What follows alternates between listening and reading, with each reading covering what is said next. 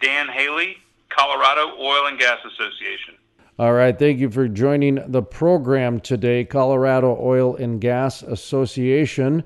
Well, I wanted to ask you about uh, some headlines I saw, and then I got confused because Colorado just recently went through quite a kerfuffle with the legislative process and the governor and, and the oil and gas industry to the tune to where the governor flat out said war on oil and gas. Very distinct and bold thing to say. Uh, and now I'm, I'm looking at this this ballot initiative is, is back on uh, SB 181, but there might be six different ones. I, I was really confused. So, uh, Mr. Dan Haley, thanks for joining the program today. Sure. Uh, thanks for having me.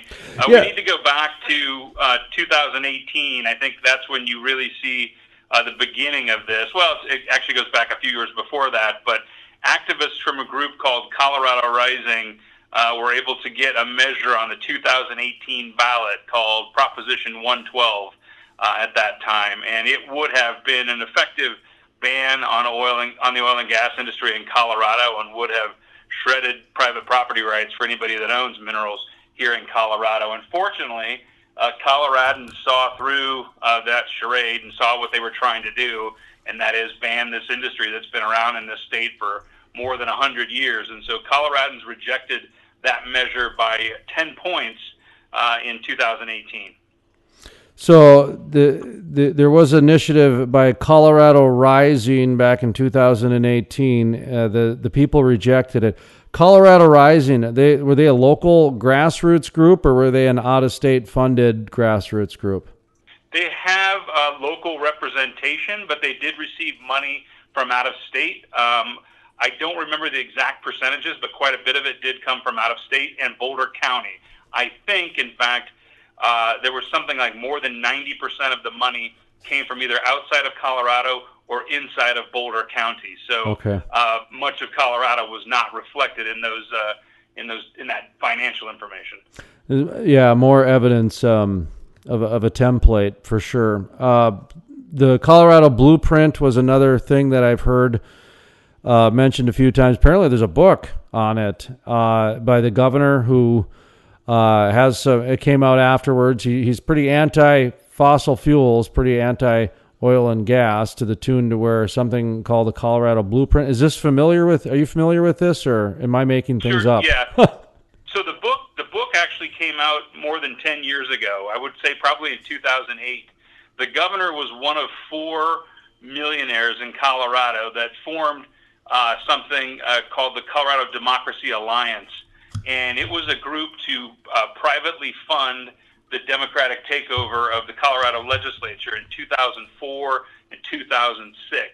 That was back uh, before he was a congressman and was on the state board of education, but was obviously involved in, in state politics. So that blueprint uh, book, the Colorado Blueprint, came out in 2008, and that infrastructure has largely still still exists here in Colorado and is funded by others at this time, not by. I don't believe that the governor funds that anymore, but uh, he certainly was a, a, a, part of that at the very beginning. And so uh, during the 2018 campaign, that's when he ran for governor of Colorado. He had been in Congress for about 10 years at that time and decided to run for governor of Colorado when this ballot initiative was on the ballot. And he came out against that initiative knowing that it would have uh, really been harmful to this industry. And so we were appreciative of him coming out of uh, against the against that ballot initiative. But the whole time he was campaigning, he campaigned for more local control over oil and gas. However, during his campaign, he wasn't terribly clear as to what that meant, exactly what he meant by more local control. And so the Democrats uh, that night of the election on November 2018 when Coloradans defeated Proposition 112, the anti-oil and gas initiative, they also elected Democrats across the state at a level that hadn't been seen since the 1930s here in Colorado. So Jared Polis was elected governor, and the Democrats they already controlled the House of Representatives in Colorado, but they also took back the state Senate that night. And so in uh, February of 2019, a month after he had uh, been in office and the Democrats had taken over the state house, we saw Senate Bill 181, which was a sweeping oil and gas uh, regulatory overhaul, which included unprecedented levels of local control which the governor had talked about in this campaign, over oil and gas regulation. And that's where we're at today. And they're still trying to piece through that. They're still trying to define that. They're still trying to uh, negotiate through that. Correct? We're, we're, we're still okay. we're still in that phase. Well, I'll, I'll, tell you what happened. So in the 2019 legislative session, uh, the bill was approved, um, and it set into motion a series of rulemakings uh, which is what we're in the process of, of doing right now. In 2019, after the session ended, uh, there were three rulemakings, one on flow lines. Colorado already had the most comprehensive flow line rules in the country, but now uh, they're even more comprehensive and uh, will be mapped at a certain level that will be available to the public, uh, tested. The integrity of those lines will be tested more than anywhere else in the country. And then in December, we also went an air underwent an air rulemaking to uh, further uh, toughen or make more stringent Colorado's already stringent air rules. And then now in 2020, there'll be a series of additional rulemakings uh, later this spring to hopefully bring that 181 uh, regulatory uh, system uh, into place by July of this year.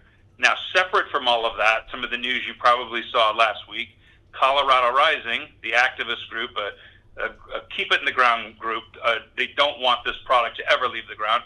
They came back again last week and said they're looking at additional ballot measures for November of this year. And that's what I wanted to ask you is that even though all this this change is going on and the legislative change and, and everybody's quite busy with, with what's already happened this new group, call or old group, whatever, Colorado Rising. I saw somewhere some news story that said there might be six different types of ballot initiatives with regulations and setbacks that had to do with oil. Is that have you heard anything of that, or is it just one and yes. it's six? Okay, so uh, my so, this is this is getting out of hand.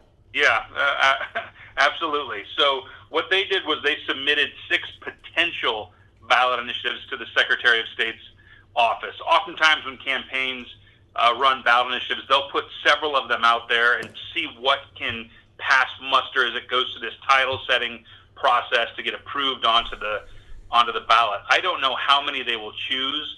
Um, likely, they'll probably settle on one, maybe two of those measures. I don't. I have no way of knowing, and they haven't announced that publicly. I imagine they're probably going to poll it and see uh, what uh, what it looks like. But one of them is identical to the measure that Coloradans defeated two years ago on Prop 112, a 2,500 foot setback.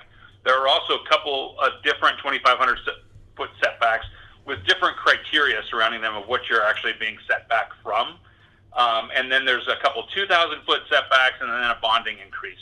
But largely, they're looking at increased setbacks, which would really put much of the state off limits to oil and gas development. If you go back and look at what they did in 2018, they proposed a 2,500 foot setback. And again, three of these are 2,500 foot setbacks that they're looking at. That 2,500 foot setback would have put 95% of the top five oil and gas producing counties off limits to new development. So most of the gas and oil in Colorado is produced in those five counties and it would have put 95% of those counties off limits to new oil and gas development. There was an outside group that looked at the economics of that particular ballot measure and found that 147,000 Coloradans would have lost their jobs by 2030. 147,000 Coloradans, uh, and those 75% of those jobs were outside of our industry. So it would have been devastating to the oil and gas industry. But for the overall economy in Colorado, given how important this industry is to our economic health and well being in this state.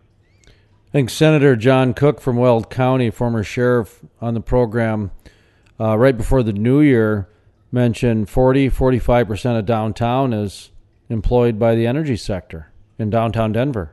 It's, I don't know if it's that high. It's, I've, I've seen figures in the high 20s, 30%, and that's of uh, occupied space. But again, uh, that's a lot of downtown Denver is occupied by oil and gas. Uh, the number had been historically larger in, in decades past, but as Colorado's economy has diversified, that number's come down a little bit, but still a huge impact here in, in Denver and across the state.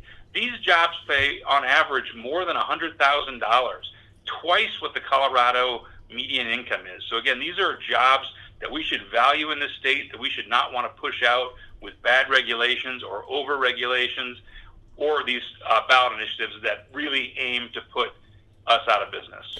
So, what what are you advising people in the industry to do? And I'll, I'll preface that by I used to, you know, in a former life, I was a magazine publisher, and we we did a magazine in Greeley, Colorado, for probably four or five years with the newspaper, and it was a, it was a home magazine, but we spent some time there, and it's a very agriculture community. However, there's a lot of energy activity in Weld County as well.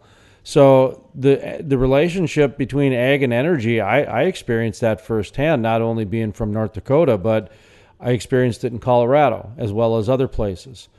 Um, there's a lot of economic value there. There's a lot of uh, education that needs to happen outside of that area. Colorado's different because you've got a lot of uh, in, environmental activism going on, and it's directly impacting the energy industry in new ways. That's now, you know, people are having national discussions about investments and that sort of thing. You've got the hardest job in the in, in the country right now for an oil and gas director uh, in terms of uh, association without a doubt. I mean, I don't know if that's lost on you or not, but I mean, you've got you've got the biggest uh, seriously out of every state in the union right now, more than California and New York even because their laws are set. You're trying to hang yep. on to something here and the invite the because Colorado's so beautiful, that's being used against the industry. And they're the ones right. cleaning it up. Anyways, so uh, so, what, yeah. what, what what advice do you have for people? You're you're absolutely right, and this is a, a beautiful state, and uh, we want to keep it that way. Our industry works very hard to protect our air, protect our water, as you noted, and because we live here too, so we have every reason to get it right. So first of all, if you're an oil and gas employee in Colorado, we really want you to know what's at stake. We want you to understand the political situation that we're in here in Colorado, and we need you to be out talking about all of those great things that this industry is doing. We need to be able to tell people that our emissions have gone down by more than 50% while production has quadrupled. All of those very good stories that are happening in our industry, we need to be out telling people. We need to be dispelling the myths that exist about our industry because if we're not doing it, no one else will. So we have some time over the next several months if this if, if this potentially gets on the ballot to really educate our friends and neighbors about what's about what's happening out there to other people who are in other states, I think they need to understand that these types of policies can potentially be coming their way. Things that start in California work their way to Colorado and end up in places like New Mexico and North Dakota and Oklahoma.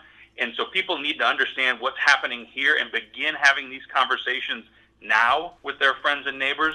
Begin building those relationships with people in agriculture and other industries so you can stand up with each other and for each other as a government begins to look at potential regulations or laws that make it difficult for you to work in your state. And I'll even go a step further on that because this is something we've been covering for over five years on the crude life now. When I started, and it was because of Colorado, to be honest. Um, I usually stay in Fort Collins when I go to Colorado because of Weld County, and it's an hour before Denver for me. So it's and I got the Horsetooth right right there, the nice Horsetooth Reservoir to go hiking and this and that. And mm-hmm. unless I go to Grand Junction, that's a whole different that's that's a different trip. But um, but you know, so I, I'm I, I'm I'm kind of used to that. And about five years ago, I started noticing in the breakfast bars that people were looking over their shoulder when they said they worked in the oil and gas industry. And I, I thought that was a bit odd. So I started paying attention to that more and more. And then I started noticing uh, some of the advertisements and some of the uh, narrative had shifted pretty aggressively um, to where I think I even saw a billboard with just, a, I think, a woman and a child eventually. And that was, I don't even think it said anything else. And so when I started noticing this, I just saw a lot of parallels between the smoking ban that happened in, in many states, North Dakota included, where uh, they would find local representation, but a lot of the funding came from out of state. Then they used public health, and then they used science that sounded good, but it wasn't 100% verified. And then they used uh, the the emotion over fact, and it's the same exact template that is being used right now. And I don't know what the solution is, but I know this summer when you and I spoke on a on a panel together, there was only two presidential candidates having a conversation against fossil fuels. Now we got a half, half a dozen. So um, we've got to figure out a way to connect in a, in a way to educate and, and do these different things. And um, anyway, I, I just I just wanted to throw that out there. It almost seems like we're living in a world when the uh, farmer got replaced by the grocery store, meaning that nobody knew the farmer grew the food anymore, that it just came from the grocery store. Now the light switch just takes care of everything. Right. We need to do a better job of connecting the dots for photos for, for folks so they understand where their energy comes from. I also think, uh, as you, you mentioned the presidential candidates, and I think that, that they're doing a great disservice to all Americans. They are are spinning a tale that we could go to this all renewable future tomorrow if we wanted to, and oil and gas could simply disappear and everything would be fine. That is not a, a responsible way to run a campaign. In fact, it's irresponsible to be talking about banning oil and gas. If Elizabeth Warren got her way and ban, quote unquote ban fracking tomorrow, the first thing that would happen was our air would get much dirtier as people turn to coal to power the grid. Renewables are not ready to power the grid that we have in the United States, much less the world. So the first thing that would do is hurt the environment, not to mention put more than a million people out of work. Um, so it's really irresponsible for our presidential candidates and other elected leaders to be essentially lying to people that we can have this uh, renewable future tomorrow, but for the political will to, to flip this switch. So again, it's up to uh, us to go out and make sure that we're talking to people about what our energy reality is in this country, the gains and good things that our industry is doing uh, when it comes to climate change, when it comes to reducing our air emissions, when it comes to energy independence. I think we saw in the past several weeks with Iran the importance of developing this resource here at home. You know as, as well as anybody, 10 years ago, had something like that taken place in the Middle East, oil would have spiked over $100 a barrel overnight. We'd be paying four or five dollars to fill up our, our cars uh, with gas. We'd be paying more to heat our homes. And who does that hurt? That hurts the most vulnerable among us who have to choose between buying food, paying rent, buying medicine, or paying their energy bill. There are so many reasons to responsibly develop this product in our country, and I think we're seeing them play out right now. I'll even go a step further and say that there's a responsibility by the media that needs to happen too. The media needs to hold these candidates accountable for the things coming out of their mouths and then not decide to allow that stuff to be broadcast anymore because it, it is it's borderline reckless and it's really irresponsible. It's uh, creating a lot of existential fear in in people yep. and a lot of false realities. And I think the media uh, really needs, and that's why we've done what we've done and changed our format and decided to, you know, it's it's not the it's not the sexiest thing in the room, it's not the most popular thing in the room, but at the same time, it's needed. And there there there is a time where you got to look at somebody like you said, Elizabeth Warren, and I agree with you because I back back when I was talking this summer, I was referring it to dragon legislation and unicorns and things like that because it's, it's really it's it is that crazy that the media would allow that when I mean I've said it and I I think I even said it this summer. I, I, I think the media should talk about what would happen if the industry took a three day strike. What would actually happen? Not, not, not, not get rid of fossil fuels. Okay, let's just say for three days. For three days, the industry took a strike. Boy, I, I think the media would have a heck of a time uh, speculating and pontificating on that, they'd give up pretty quick on that. They'd tap out and they'd be like, okay, we can't do that.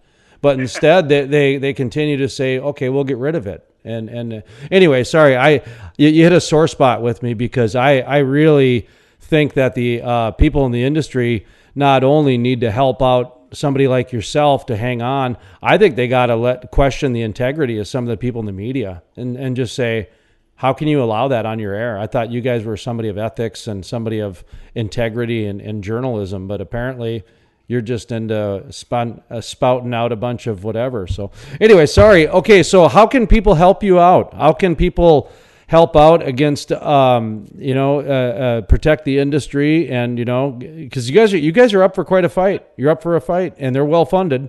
Absolutely. We have uh, on our website coga.org forward slash take action, a place where people can go. They can sign up for alerts. They can get information. They can get talking points so they can uh, begin to talk about the great things that are happening in this industry and how we're helping our society uh, thrive in the 21st century. Uh, there's a place where you can, if you want to uh, donate to support pro industry candidates, there's a spot on our website to do that as well. But really, I would say stay engaged, stay up to date on what's happening. Get the uh, latest from us. We'll send you emails letting you know what's happening here in Colorado and elsewhere, and really what you can do to really stand up and stand up not just for your industry and your job, but for your livelihood and your and your way of life. It is it's so important that people understand and and that they, as you talked about earlier, people looking over their shoulder when they say they work in oil and gas. We really can't have that. This industry is so essential to what we're trying to do uh, in the 21st century, and is doing such great things. We need to be proud of what we're doing and make sure that people understand why it's important, why it's critically important for their communities, their state, and this country. One final question. Dan Haley, Colorado Oil and Gas Association. Appreciate you coming on, and, and you can make it quick. I'm looking at the clock here, but um, I'm asking some people, and I'm very curious from your perspective, just because of kind of what I've laid out about, you know, you'd look at the 50 states, and yours is by far going to be the most um, challenging over the next 12, 12 months. But I've been saying this for the last three, four months that 2020 will be the energy or will be the oil and gas industry, if not the energy industry's most important year, probably in written history. Um, I'd like to know your thoughts on that, being the heart of Colorado there. Well, you're probably right when you begin to look at the um, presidential race. I look at 2018 was clearly a, a critical year for us, and that we had an existential threat on the ballot. We're able to defeat it, yet also saw people win election uh, who wanted to put the clamps down on us uh, pretty severely. So 2018 was a was an, a critical year for our industry, but I think you're right in terms of what's happening in the presidential race. 2020. Mm-hmm. Uh, certainly uh, will be very important for the, the future of this industry. I mean, I, when I look at the different candidates that are, like I say, trying to ban fracking and trying to take out the industry, and you got Europe that is now showing they can't do it. And they've got 10 years of yeah. trying to trying to do it in Germany and they had to fire up the coal plants and a number of different things. It's just it just seems like this movement of emotion over fact is just it's taking it's snow, snowballing too much at the presidential level and um, you know you got your own battle in, in your own state so I that's I'm glad that you knew I was talking more of the yeah. you know the the national and even global side of things because there's there's policy being done at the UN level it's happening. I was going to say it's happening across the world, and it's really a time when we need the adults to step up and and have a conversation about our energy future and how we can uh, do this together and, and create you know clean energy for future generations and really get away from the spear mongering and scare tactics that's taken over this topic. All right, what's the website one more time so people can help out uh, the Colorado Oil and Gas Association and industry? coga.org forward slash take action will get you to where you need to be.